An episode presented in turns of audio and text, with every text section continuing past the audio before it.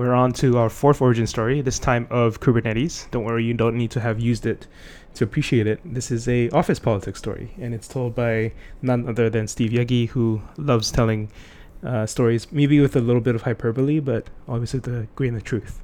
Maybe it's time to tell that story or retell that story because, you know, it's kind of important. So, like Joe Beda and Craig McLuckie and, and um, Brendan Burns, right, the, the, the trio that invented Kubernetes, uh, and I know this because me and Matt Moore got a demo of it, and like back in the very early days when they just had a little bitty mini version of it working. It was really cute, and um, they had just taken some of the sort of their favorite ideas from Borg, right, like namespaces and uh, just this and that, you know, just a little mini Borg, and they and they didn't have a name for it at the time, right? Uh, they had they they had to go through an extensive legal search, and all of the names that they wanted, all the all the good names were were taken. Kubernetes was like not nowhere near the top twenty on their list of names, but you know. Uh, it was available and it stuck, and now nobody cares because honestly, a name's just a name, and so people always agonize over names. But if a thing is good, then the name almost doesn't matter, right? So Kubernetes comes out and it's basically a it's a way of doing computing using well you know containers right? And of course that's a that's a better way to utilize your machines because most processes don't need a whole machine right? So uh, it's a great way to have lots of little flyweight, you know, microservices. And well, sort of App Engine was supposed to be that, but App Engine was, you know, had so many guardrails and and so much scaffolding and stuff to, you know, it was such a heavyweight framework to get into. Where you know, whereas containers, you know, you just you just run Docker build, you make a Docker file, and there there you have it. Your whole thing is packaged up and ready to go. App Engine was a lot more work, and there were a lot of restrictions, and there were a lot of weird bugs. And App Engine was, was a noble effort bravo to the App Engine team, right? They were ahead of their time in a way. But App Engine's not cutting it for what people need for microservices today. And Compute Engine wasn't cutting it either because it was just like it was just like Amazon's what is it EC2? It's just VMs. And a lot of companies are very successful with VMs. Grab was primarily a VM shop, right? They would just run VMs. And I use VMs for my game, and you know, VMs are fine, but there's a lot of promise in Kubernetes. Promise that you can get a better packing of your processes onto the machines as you scale up. It could be a huge cost savings, is the promise. Uh, so they invented it, and cloud shut them down. I mean, Google Cloud was like, no, you can't launch this. Like the product managers had absolute control. It was a mafia. Craig McLuckie was one of the PMs, and he had to fight this battle. And App Engine and Compute Engine both said we don't need a third way to do computing on Google Cloud. Were they right? You, you, you tell me. I mean, seriously, step back for a moment and think to yourself when they said we don't need a third way to do this. App Engine and Compute Engine is enough. In hindsight, not at the time, not not at the time. Of course, you, you make decisions based on the information you have. But now that we have more information, were they right?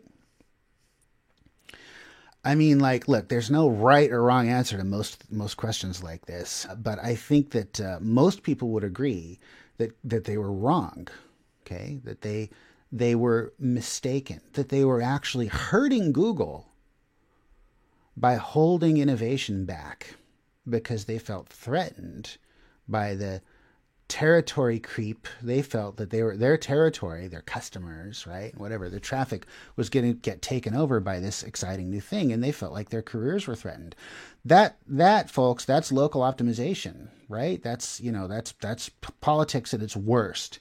Okay, you know, po- politics fundamentally. I mean, have you ever stopped to think about defining politics for yourself? What does it actually mean when you say an organization's political? What does it mean, right? And you're usually thinking of alliances and betrayals and backstabbing and all that. But what politics really is is a discussion of how to allocate resources. That's literally all it is. And and then to a smaller extent, you know, what to make what to make illegal right? But that's that's that's less of a contributor. Really, politics is about resource allocation. Okay, people fight over where does the money go, right? Is the money going to go to App Engine, or is it going to go to Compute Engine, or is it going to go to Kubernetes, right? Go to containers. And they didn't like the answer to that, and so they fought it. And so Craig and Brendan Burns and Joe Beda escalated all the way up to Urs. They marched into his office and they're like, Urs, dude, we got to talk because your org, one of your many orgs, is holding us back And it's funny that it even had to go all the way to Urs. It's, it's a sign of how weak the leadership was because Urs wasn't running cloud. There was already somebody in charge of cloud at the time, and there were multiple VPs and senior VPs. You know, all Urs was the was the tech guy, and he ostensibly had you know oversight over all of it. But it should have gone up the chain of command, not all the way to Urs. But it didn't because the leadership is weak because they're fighting each other. So it finally got it finally got to a strong leader, right? Urs is a strong leader. It got to Urs and he said yes. He said yes to Kubernetes and, and allowed them to do it. And the rest is history, as they say.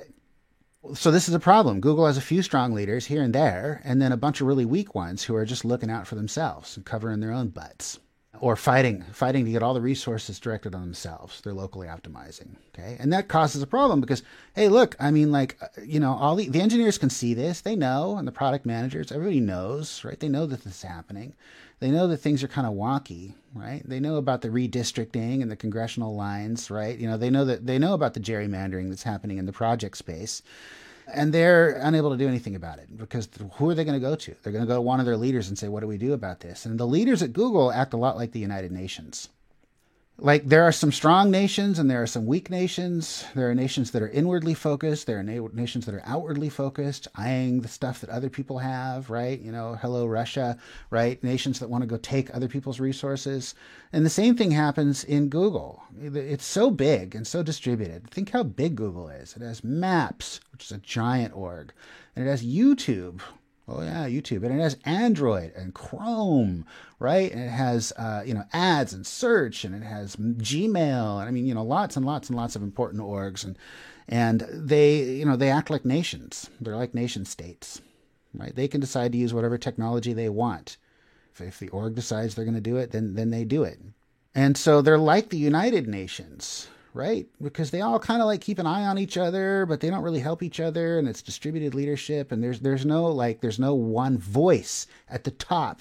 Sundar's not a voice at the top. He's he's practically invisible. He just runs the company like kind of in in very, very quietly. He was chosen because he didn't have a big ego and he didn't have a big, you know, uh, you know, guns blazing, rootin' tootin' cowboy attitude like some of the people that they were considering had. Okay, they chose him because they wanted to avoid a Vic Gundotra situation.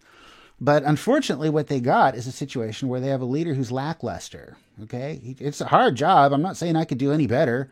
I probably would not do better. Okay, almost certainly would not do better. But they could find someone better right? I don't have to be the guy that does the job to be able to tell you that they can find someone better. I mean, I hope hopefully logic and common sense like prevail here, right? I'm allowed to say they can do better. And they should, but they haven't. So you can contrast Google with a founder-led company like you know Apple was under Jobs or you know Amazon under Bezos or whatever, right? And you know Andy Jassy, you know who's taken over and is just as much of an asshole as Bezos about like unions and stuff, unfortunately. So he was definitely groomed by Bezos, like groomed in the worst way. But he's still very, very, very, very good. Okay, I mean he's like really, really, really scarily competent. Okay, he he's he's good for the position and he is acting like a founder. Okay, he's he's he's actually come in and he's he's being a pretty good backup Bezos, and in some ways, right, Andy Jassy is a lot more competent and polished and slick than Bezos was.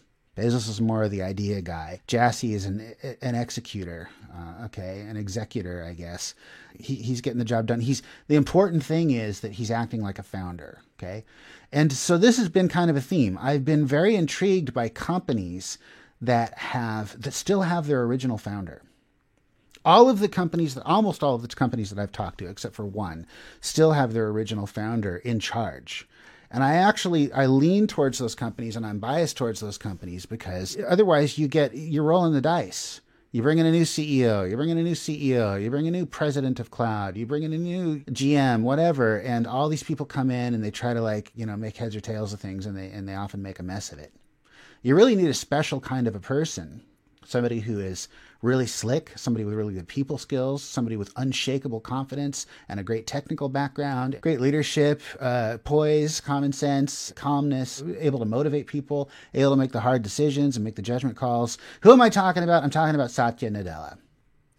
He's the CEO of Microsoft. And so Microsoft, of course, they went through Ballmer, and I've talked about how bad that was. But I mean, like, uh, Satya's great. So, right? I mean, like, if you if you just want proof that Google can do better, just point over the water to Redmond and say, yeah, right? Yeah, of course Google can do better. Google could have somebody like Satya at the helm.